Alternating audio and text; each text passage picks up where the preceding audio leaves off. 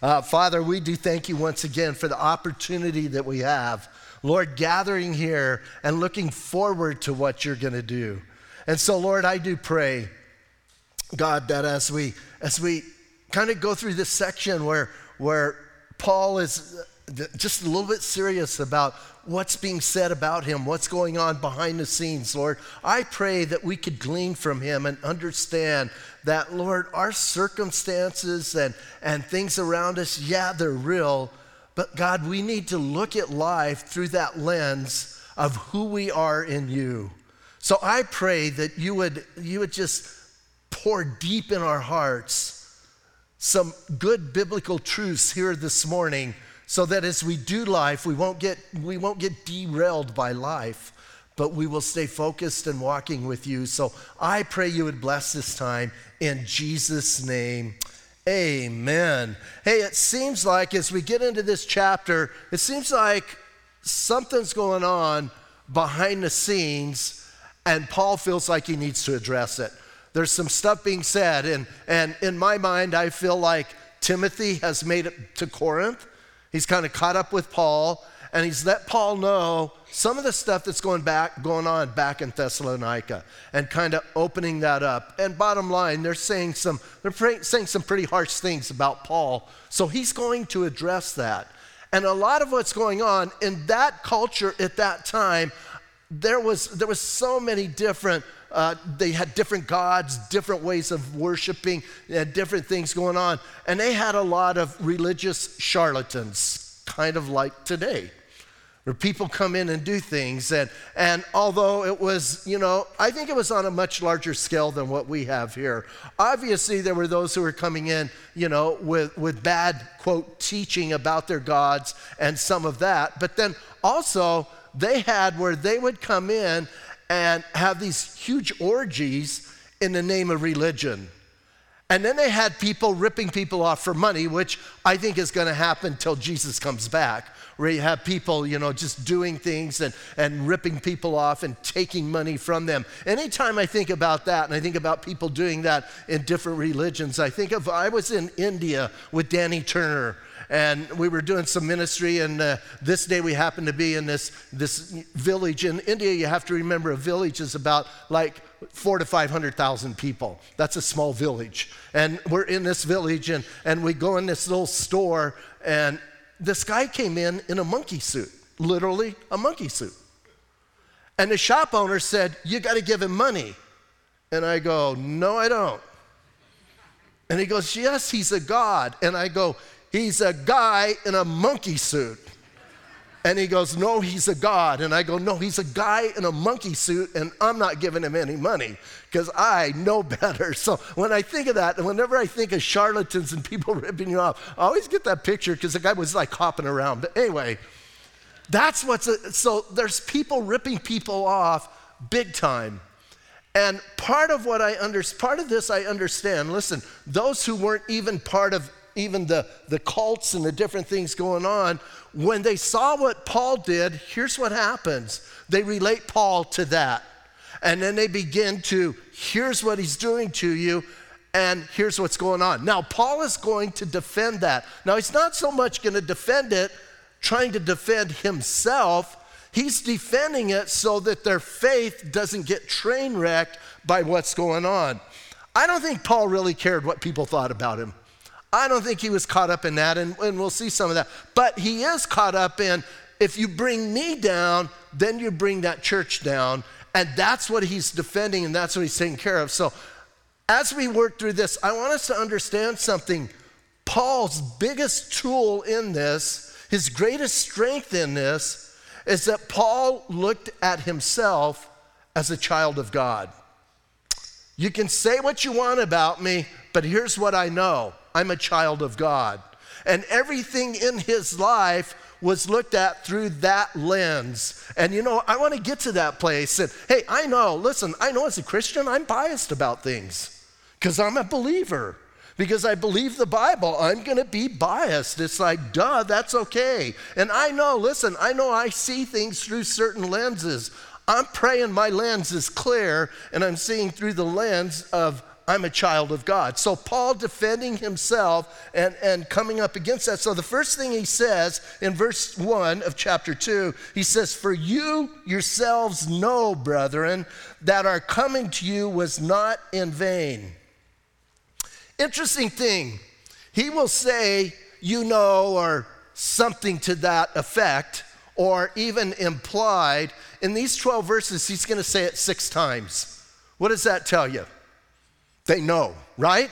He's repeating it over and over. And here's what he's saying We were all there together. You guys know it's not, hey, you don't have to guess. You know. You know that our work with you, that our labor with you was not in vain. Listen, he's not saying, I didn't waste my time. He's saying, you know what happened when we were there together, as you were born again, as your life was changed. You know. You don't have to guess about it. It's not a question. You know that. So listen, I think that's important just to start with. Hey, you know something happened in your life.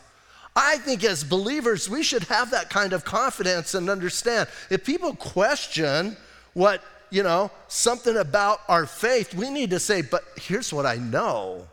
I know I'm born again. I know I was saved. I know that the blood of Jesus uh, covers my sin. So he says, here's what you know that work was not in vain. And then, verse 2, but even after we had suffered before and were spiritually uh, or were spitefully treated at Philippi, as you know, we were bold in our God to speak to you the gospel of God in much conflict. Paul says, Listen, man, when we came to you, like we didn't come from great victory, we came from getting beaten with rods. We came from being humiliated publicly by the people in Philippi. So kind of think about that. Now, I think I think some of us, maybe myself included, if I got treated that way in Philippi, I might whine about that a little bit. I might spend a little bit of time like, well, not Paul. Listen, Paul says, hey, that happened, doesn't matter. I'm coming to Thessalonica with that lens, right? Not the lens of, I was mistreated here and had a hard time here. I come with the lens, what does he say? That I'm in God.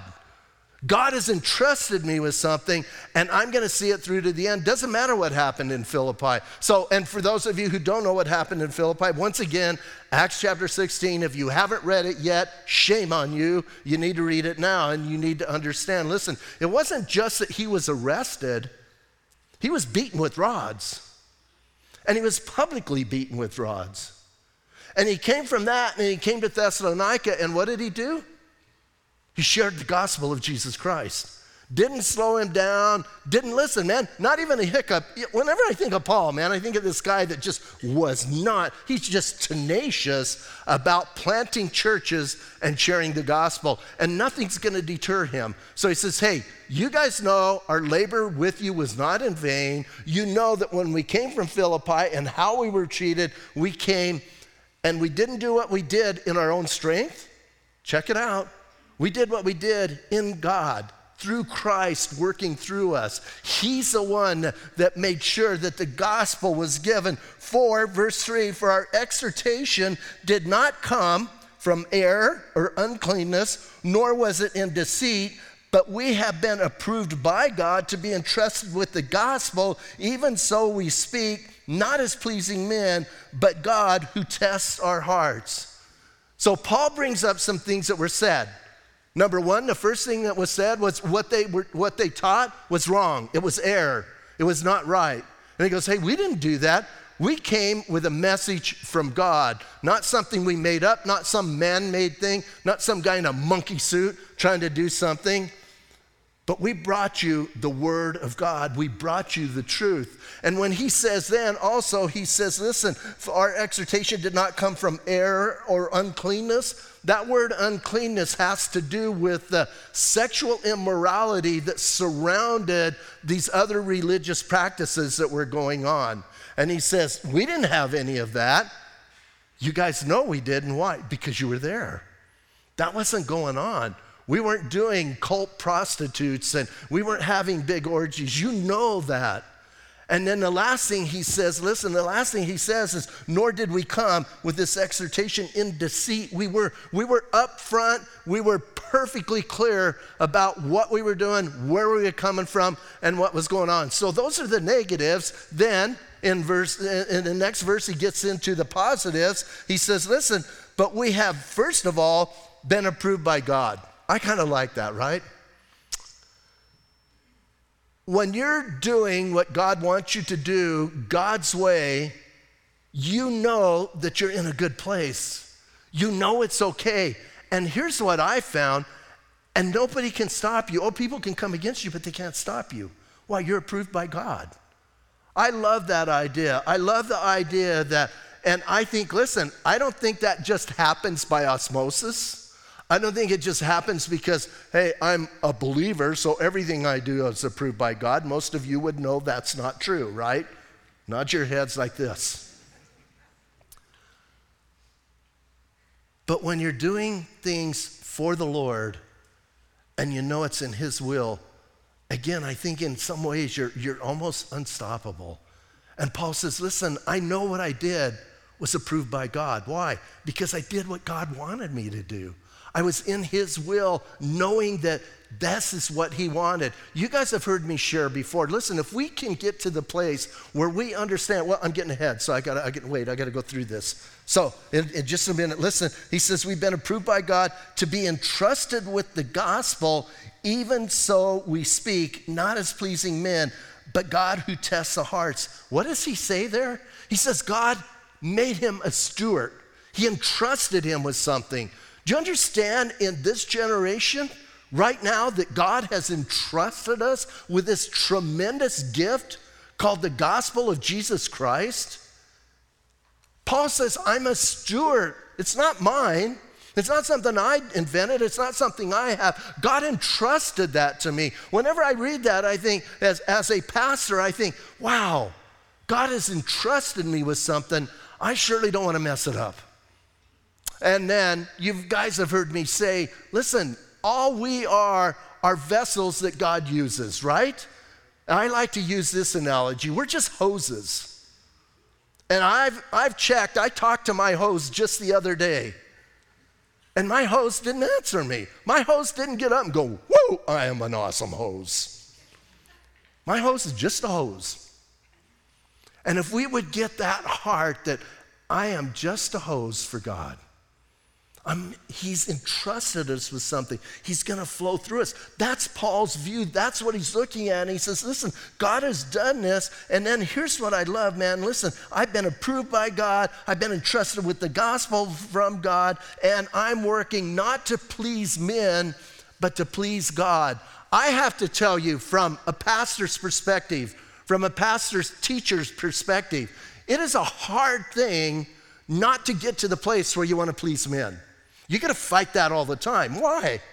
I like to be liked. I think most of us like to be liked, right? We like people to like us. And it's hard not to do things so people will like us. It's hard at times to give the truth of God out that we know is going to offend some people and hurt some people. But you have to fight that. Why? I would rather be approved by God than pleasing to men. And that's what Paul's saying. And here's what Paul knows he came in there with the truth. And the truth disrupted things. Hey, they didn't just say bad things about Paul when he left. They said bad things about Paul when he was there, right? They came in, they wanted to arrest him. Once again, read Acts chapter 16. So he knows that. And his heart, his motive is just to please God and do what God says. John Stott says it this way. I love this. Listen to what he says. He says, We speak, therefore, as men who are tested by God, approved by God, trusted by God, and are seeking to please God. No secret of the Christian ministry is more important than its fundamental God centeredness. I like that. You see, if we stay God centered, we're going to be okay. And that's what Paul's doing. And so I know some of us are saying, dude, I'm never going to be a pastor or something, so I don't really care about this part. People are going to say things about you. How are you going to respond? How are you going to react? Are you going to get God lens on or are you going to respond and react in the flesh and kind of blow something up bigger. Hey, we are all responsible to be a witness for Jesus Christ. That doesn't mean we're always talking. Our witness, we're going to see in a moment, more is our life than our words. And we need to understand. So Paul says, hey, you guys, this is what was going on. And then, verse 5, one more time, listen, for neither at any time did we use flattering words, as you know, nor cloak. Uh, nor a cloak for covetousness. God is a witness. Do you notice he keeps going back to God knows my heart? Here's what I found in 30 plus years of ministry I can't read people's hearts, and people can't read my heart, but God can. And I think we spend way too much time trying to read each other rather than just being with each other and doing life together and growing and representing Christ. Listen, do you hear over and over what Paul's saying? I'm approved by God. God is my witness. God entrusted me once again, this God centeredness, he's looking at everything through this lens that he's a child of God, serving God, and other things can happen. He goes, Listen, I didn't use flattering words. And flattering words here doesn't just mean he wanted to flatter people. He's also saying, Hey, I, I, I didn't use words to get a position or to get into a place. Obviously not, right? They ran him out of town. So, so uh, that's kind of obvious. But he says, Listen, man, God is my witness. I remember several years ago, I had made a decision and somebody disagreed with that decision, which I think is fine. If somebody wants to d- disagree with a decision, that's fine. We can come and discuss it and talk about it. But this person came and just really got in my face and would tell me how horrible I was. That's always fun. That's just such a joy. And they're telling me I'm a horrible individual, I'm a horrible leader, and I had just made the worst decision anybody could make in the history of ministry, just about. It was about that bad. And I'm listening to them and I'm trying to be nice, I'm trying to be polite and nod my head. And they got all done, and I said, Are you done now? And they said, Yeah. And I said, Okay, here's what you need to know I'm accountable to God for that decision. He's the one who is going to judge me for that decision. I'm willing to stand before him. Not so much you, but I'll stand before him. Because that person was so angry at me. Now listen, I'm not I'm not implying I'm not accountable to them, but I was trying to let them know God is my witness on that decision. I didn't do that decision out of impure motives or, or whatever is in your head right now. I will go before God. That's what Paul's saying. Listen, God is our witness in what we did. Verse 6, a little bit more, nor did we seek glory from men, either from you or from others, when we might have made demands as apostles. Listen to what he's saying. I didn't look to you for validation. If you're going to be in Christian ministry, which we're all in Christian ministry, right? Don't look to others to validate what you're doing you will be sorely disappointed. You got to look to God to validate what you're doing.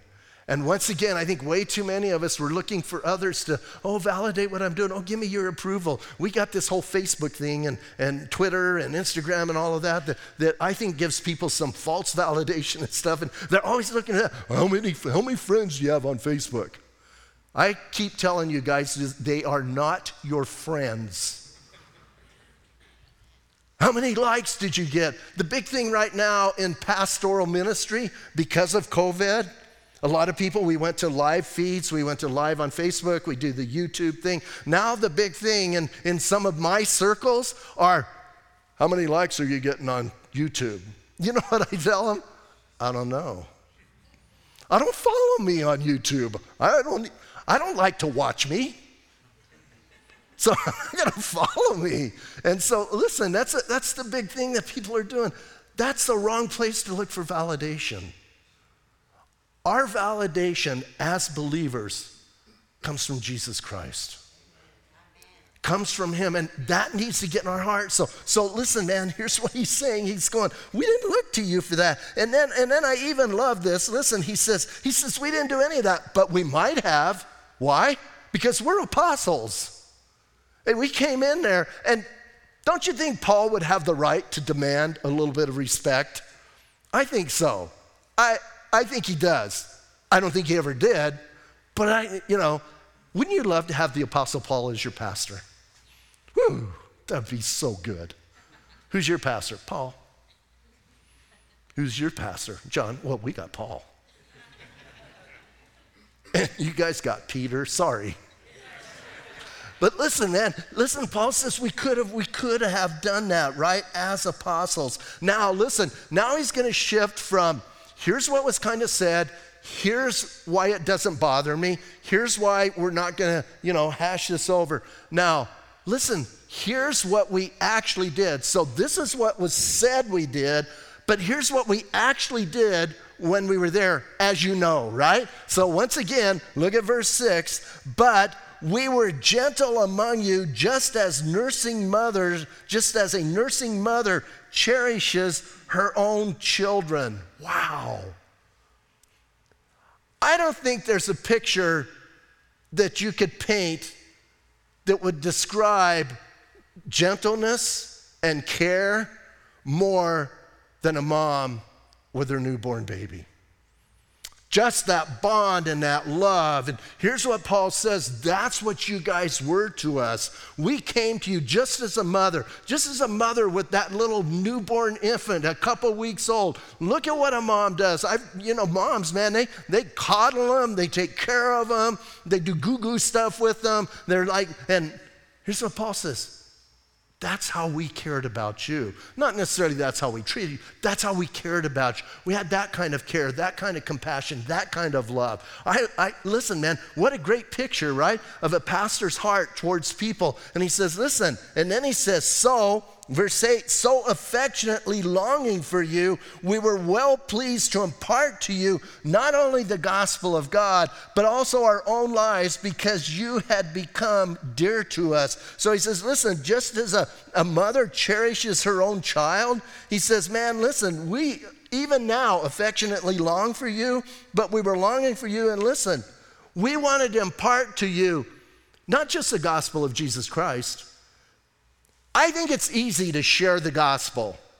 I know some people don't, but it's just words.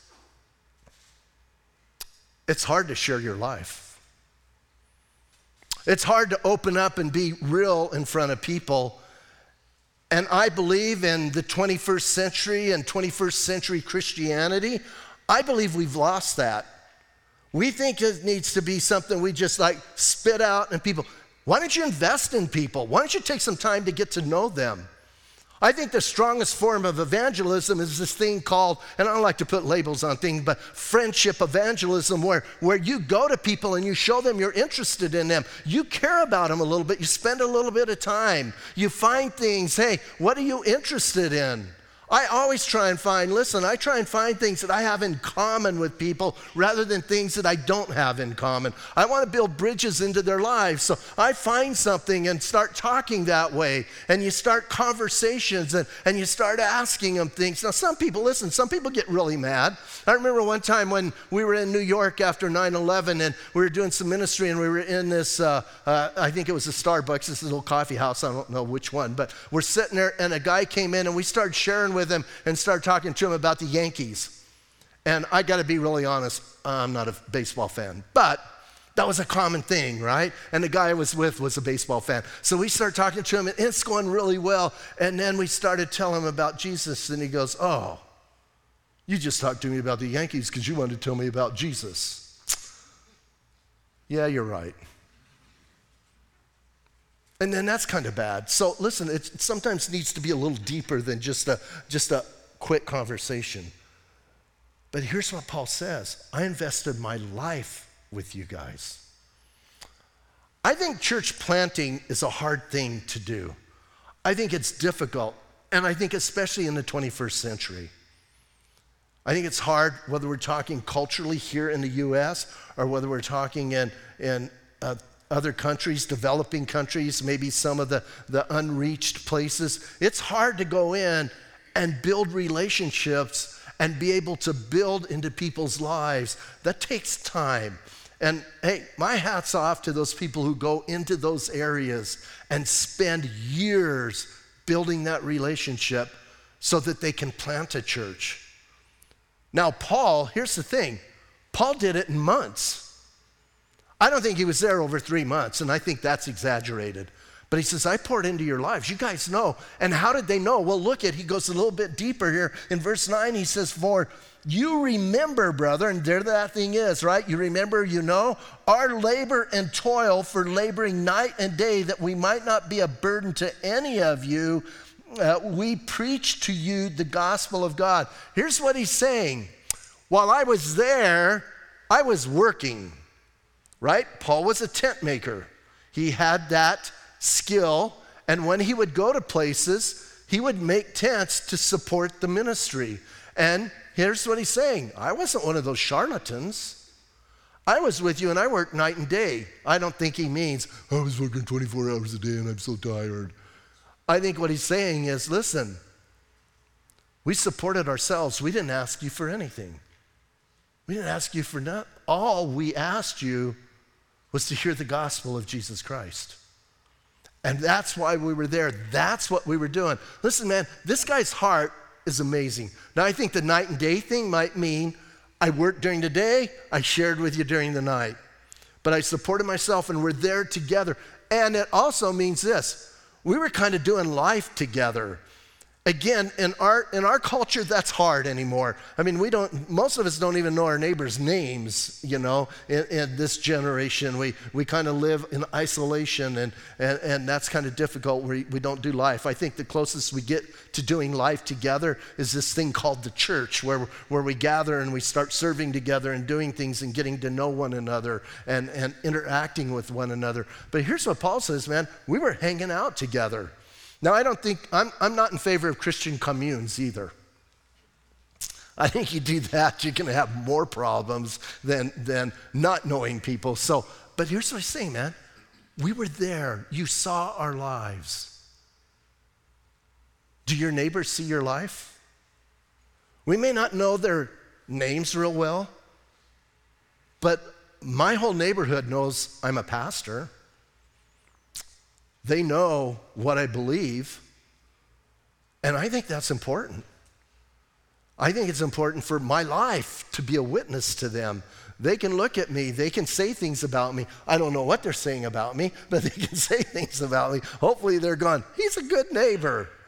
But listen, are we doing that? That's what Paul's talking about here. So, not only, listen, not only did he witness with words, he witnessed with his life. And then he says this You are witnesses, or you know, right? You are witnesses, and God also, how devoutly and justly and blamelessly we behaved ourselves among you who believed. Now, listen, Paul uses some different, quote, adjectives or adverbs, depending on which, which translation you have. But he's just talking about, listen, I lived a good life in front of you. I think our lives should be lived well in front of the world around us. Listen, not as a in your face, look how good I am, but as a in your face, this could be you. Live a good, righteous life in front of people, not self righteous, righteous. Live a life that is going to reflect Jesus Christ to the world and let them see him in your life. And that's what Paul says. Hey, you guys know. He goes, You remember, you were there. How did we live? Can you say that to people you work with? Can you ask your coworkers, What do you think of my life? Some of us are going, No. Think about can you, can we go in your neighborhood and ask, What do you think of them as neighbors? No?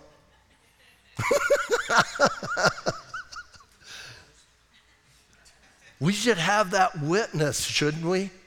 We should have that in front of us so one person's honest in the whole church. So. But he's saying, listen, live that way. That's how we lived. As you know, verse 11, now he changes the example a little bit. As you know how, as you know how we exhorted and comforted and charged every single one of you as a father does his own children. Oh, first, first he says, we're like that mom who cares, right? And that mom who is concerned and coddles and makes sure that that baby's taken care of. And now he says, listen, we're like that father who exhorts, who encourages, who, quote, pushes us to do things. I love, listen, I love both of those illustrations, right? And he says, You guys know, you guys know when we exhorted you, you know when we told you, you know what we were pushing you and we were pushing you. And what was he pushing them towards? Look at, he says, he says, as a father does his own children, verse 12, that you would walk worthy of God who calls you into his own kingdom and glory. Paul's purpose, his motivation in Thessalonica and every place he went was one thing build believers. Not necessarily to build churches, build believers. And when you build enough believers, you have a church. And not a church building, but you have a, you know, a group of people who are serving. And Paul says, Don't you guys remember? Hey, we exhorted you. Not only did we exhort you, man, we charged you. We comforted you. Isn't that what dads do? Good dads? And he's saying, hey, this is what we did. Now, listen to what he says. He says, We did that. Why? Because we wanted you to walk worthy of God who calls you into his own kingdom. Oh. Aren't we part of his kingdom right now? That's what my Bible says. Now, I'm not into kingdom now theology, but my Bible says spiritually, I'm seated in the heavenlies. Spiritually, every gift that there is is already given to me. And here's what Paul says walk worthy of that. Begin to be people. Listen, you're not arrogant, you're walking worthy. You're letting others know. Nothing upsets me more than when I talk to somebody and they tell me this. They'll say, Oh, yeah, I'm a believer, but, you know, I'm really not that excited about this whole Christianity thing and this whole Christian thing. And, you know, when I get to heaven, I'll get excited. You know what my answer is? Because I'm, I'm that coddling, caring, nursing mother. Here's my answer. If you're not excited about Jesus right now, what on earth makes you think you're going to be excited about him when you die? And then they get big eyes and walk away. Isn't that true, though?